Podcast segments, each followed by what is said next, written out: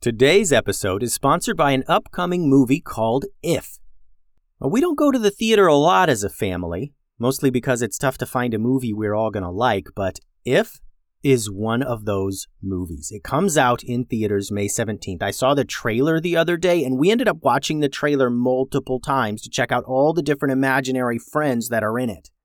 Some of them are what you would think an imaginary friend would be like a nice looking monster, kind of. But other ones are so random, like this one that's a knight and one's a dragon and one is just a banana. And it gets wilder too, but I'm not going to spoil it all for you. The movie is about this girl who can see imaginary friends, and she goes on this magical adventure to reconnect forgotten imaginary friends with their kids. I know me and my kids are going to enjoy going to the theater for this one, and the cast has tons of our favorite performers like Ryan Reynolds, John Krasinski, Maya Rudolph, Matt Damon, Jon Stewart, Sam Rockwell, Emily Blunt. John Krasinski wrote the movie inspired by his own kid's imagination to be funny and exciting for all ages. It looks like a real slam dunk. The movie If releases in theaters May 17th, and we are totally going, so check it out.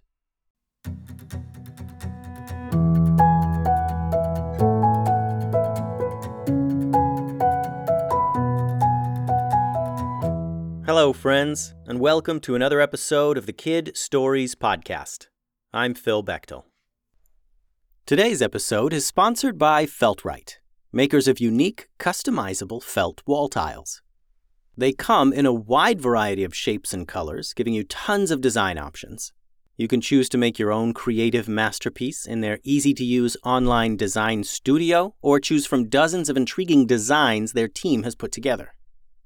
I ordered one of their signature styles called Flower Petal, and that design's sage and palm colors went perfectly in our hallway, but with Feltright, you can always customize their designs to fit your space, changing the colors however you like or adding pieces. And when you visit feltright.com, you have access to thousands of other customer designs with patterns that include everything from popular characters and logos to breathtaking vistas. And the tiles are not typical felt. They are soft, but they're also sturdy and thick enough to use as a creative pinboard. Many customers use them as a welcome upgrade from plain old bulletin boards. And you can pin up photos, calendars, jewelry, and kids' art. Installation was simple since the tiles come with paint safe adhesive tabs. Another great thing about these tiles is their sound absorption. I was looking for a way to dampen the noise in our hallway, where our dog and two kids run around banging and yelling, it improved the sound quality in our home while adding texture and color. And these things look great in any room the kitchen, the kids' rooms, the office. To try Feltright wall tiles for yourself, click on the link in the show notes or visit feltright.com and start exploring the best designs for your home. Feltright, functional wall art that transforms spaces in exciting ways. Now, on to some shoutouts. Moses from Provo, Utah enjoys the stories. He shared drawings of Dropkick Kitty Cat and a gloop. Thanks for those, Moses. If you were a character in the Valley, I think you'd be a ninja kitty cat trainer who trains cats to work at dojos all across the Valley. Thanks for listening, Moses. Sean, Caleb, and Asher from The Hague like to listen. I think if you three were characters in the Valley, you'd be Mist Fairy protectors, and you would stand guard before the Mist Fairy Vault to protect them and all their treasures. Thanks for listening, Sean, Caleb, and Asher. Matilda enjoys the podcast. I think if you were a character in the Valley, you'd be a wizard that can talk to animals. And you'd use your animal speaking powers to help the wildlife of the Valley. Thanks for listening, Matilda. Today's story was made with the help of some Patreon subscribers and longtime listeners. Hartley, Addison, Wit, and Grace are siblings full of great ideas. We worked out an awesome story together, and this is it. Today's episode is titled The Seed of Life, and we hope you like it. There is a place so bright and vibrant and full of life that the plants and trees grow higher than anywhere else. On this island, the magical seed of life floats above a fountain, and life magic pours from it and into everything. The fruits are bigger and juicier, oranges as big as your head, coconuts that hold a gallon of milk, and bananas as big as baseball bats. The people of the island were filled with the magic of the seed, often born with magical abilities or wings or other powers. Addison and Unica lived on the island of the Seed, or just Seed, as most people called it. This island was like no other. The seed gave life to the island, and the island fed magical energy back into the seed. This ensured that it would continue to power the island forever. People visited Seed from hundreds and thousands of miles away to experience its riches. Addison and Unica and their mother and father and all the citizens of the island made their lives off the land. They farmed and practiced their powers and welcomed tourists. And today was like any other.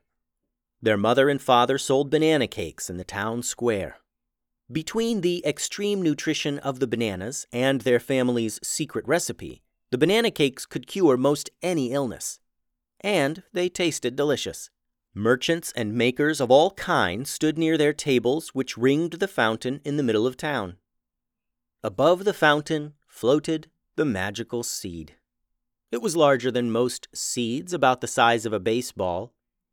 If you looked up and gazed into the seed, you could see thin lines of magic, like feathery strings whipping in the wind. These bright lines floated from the seed and out into the plants and animals of the island.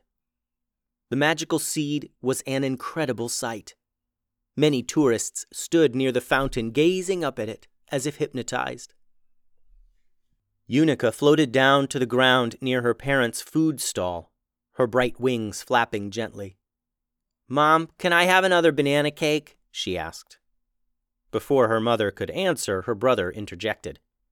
Unica, you've already had like five cakes, said Addison. You're going to turn into a flying banana cake if you have another one. Your brother's right, Uni, said their mother. And we don't want a banana cake for a daughter. Unica raised her hand to plead for just one more when a strange sound filled the air. A terrible loud sound like paper ripping echoed around the town square. It was as loud as thunder, so loud it made people cover their ears. Citizens and tourists whipped their heads from left to right to see what was going on. Near the fountain, there appeared a ring hanging in the air.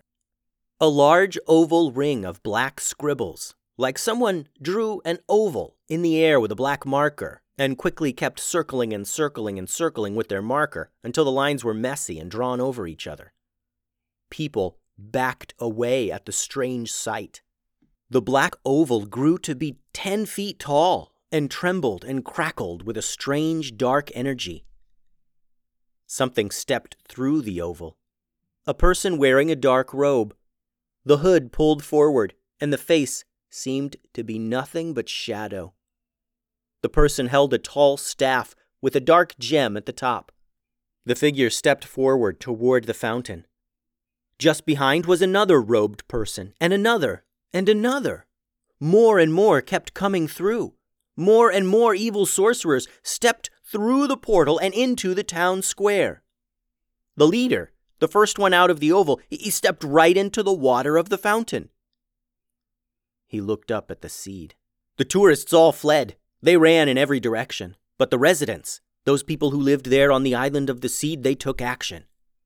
Addison and Unica's parents ran to attack the intruders. Very few people had ever tried to steal the magic seed of life. It was foolish to try and steal from an island full of so much power. But they knew a heist when they saw one. The mysterious robed figures turned to the oncoming citizens, and dark magic flowed from their hands and into the people. Dark magic shot out from their wands and from their staffs. The dark waves of magic, like fast moving smoke, blasted from the intruders and into Unica and Addison's mother and father. They stood watching as their parents were turned to stone. All around them, the thin lines of dark smoke whipped through the air, and anyone it touched stopped in their tracks turned a light gray color, and remained perfectly still. Unica and Addison stood panicked for just a moment, and in that short time saw countless residents turned to stone. The citizens attacked the intruders. They launched themselves at the evil sorcerers and blasted magic, but it all had little effect. The sorcerers were ready, and they had caught everyone off guard. Unica seethed. She unfurled her magical butterfly wings and rocked back to launch herself at one of the robed intruders. She stuck her arms up into the air and prepared for liftoff when something knocked her to the ground. She slammed into the dirt and rolled onto her back. She fought off the person who tackled her, only to discover it was her brother Addison. Before she could yell in protest, he lifted his finger to his lips. Shh! They're too powerful. We'll get turned to stone if we fight now. They crawled under a nearby table and huddled on the ground while the sounds of magical blasts and fighting filled the air. It was difficult to remain hidden and not fight, but they knew they couldn't help their parents if they were also turned to stone. They could only hope to remain hidden and fight another day. Addison peeked up from his place under the table. He saw the legs of the robed sorcerer and his minions walk back through the crackling oval portal. The leader's tall staff clunked on the ground as he walked. Magical pendants of gold and silver swung with each step. Addison squinted to get a better look. He saw a curious image stamped onto the metal of one of the pendants a white spider. Addison tried to get a better look, but the sorcerer and his minions continued through the portal, and it shrunk to nothing and disappeared. Suddenly, the downtown area was sadly quiet. Addison and Unica slowly emerged from underneath the table and looked around. Hundreds of statues filled the streets. Statues of people running away, statues of people fighting back. Addison and Unica approached the statues of their parents. They rubbed their hands over the coarse stone, looking up into their eyes and hoping to see some signs of life. The two young residents of the island of the seed then turned to the town fountain. The magical seed that hung above the fountain for centuries was gone. They stole the seed, said Unica. She plopped down onto the edge of the fountain. They stole the seed and turned everyone to stone. What are we going to do, Addison? Addison sat next to Unica. The area around this fountain had never been so quiet. Let's look for some others. We should we should gather our forces and plan our next move, said Addison. The two wandered the town and around the island looking for more people who had not been turned to stone. They called out, hoping to find someone else there to help. There were some tourists who were able to flee the danger.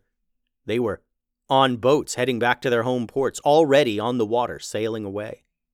Unica and Addison soon discovered that all the residents of Seed were turned to stone. All except them.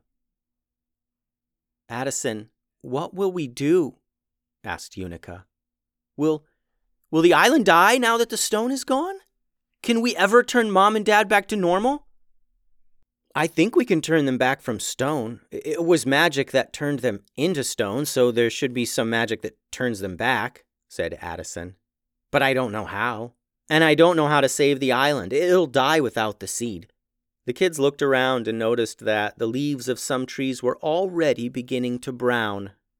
Branches sagged, and the forest around them appeared wilted. Addison and Unica gathered some supplies. They moved around slowly, sadly examining the stone statues of their friends and family scattered around the island. Addison told Unica his idea. I've heard of a place far from here, he began. There's a place called the Valley, and and somewhere there is a school for kids, like a place where kids learn magic and ninja skills and all kinds of things. I think we need to go there for now. What? We're just gonna live there, just move and never come back? asked Unica. No, Unica, don't be so dramatic. We we go to the academy and figure out more about this evil wizard tribe and uh I don't know, maybe there are people there who can help us, said Addison. We can eventually figure out how to save mom and dad and everyone and and then go after who stole the seed. All right, said Unica. Let's gather our things and go, I guess. Addison and Unica didn't want to leave. They had never been off the island before, and they didn't want to leave their parents, even if they were statues. Unica unfurled her massive butterfly wings and took to the skies, carrying Addison in a flying harness. The valley was far away. Unica and Addison knew they were embarking on a long and perilous journey. But right now, They were the only ones capable of saving the island and everyone on it. The end. Thanks for listening, friends. The website is kidstoriespodcast.com. Send all your drawings and everything to kidstoriespodcast at gmail.com and find many more stories at patreon.com forward slash kidstoriespodcast. Adios.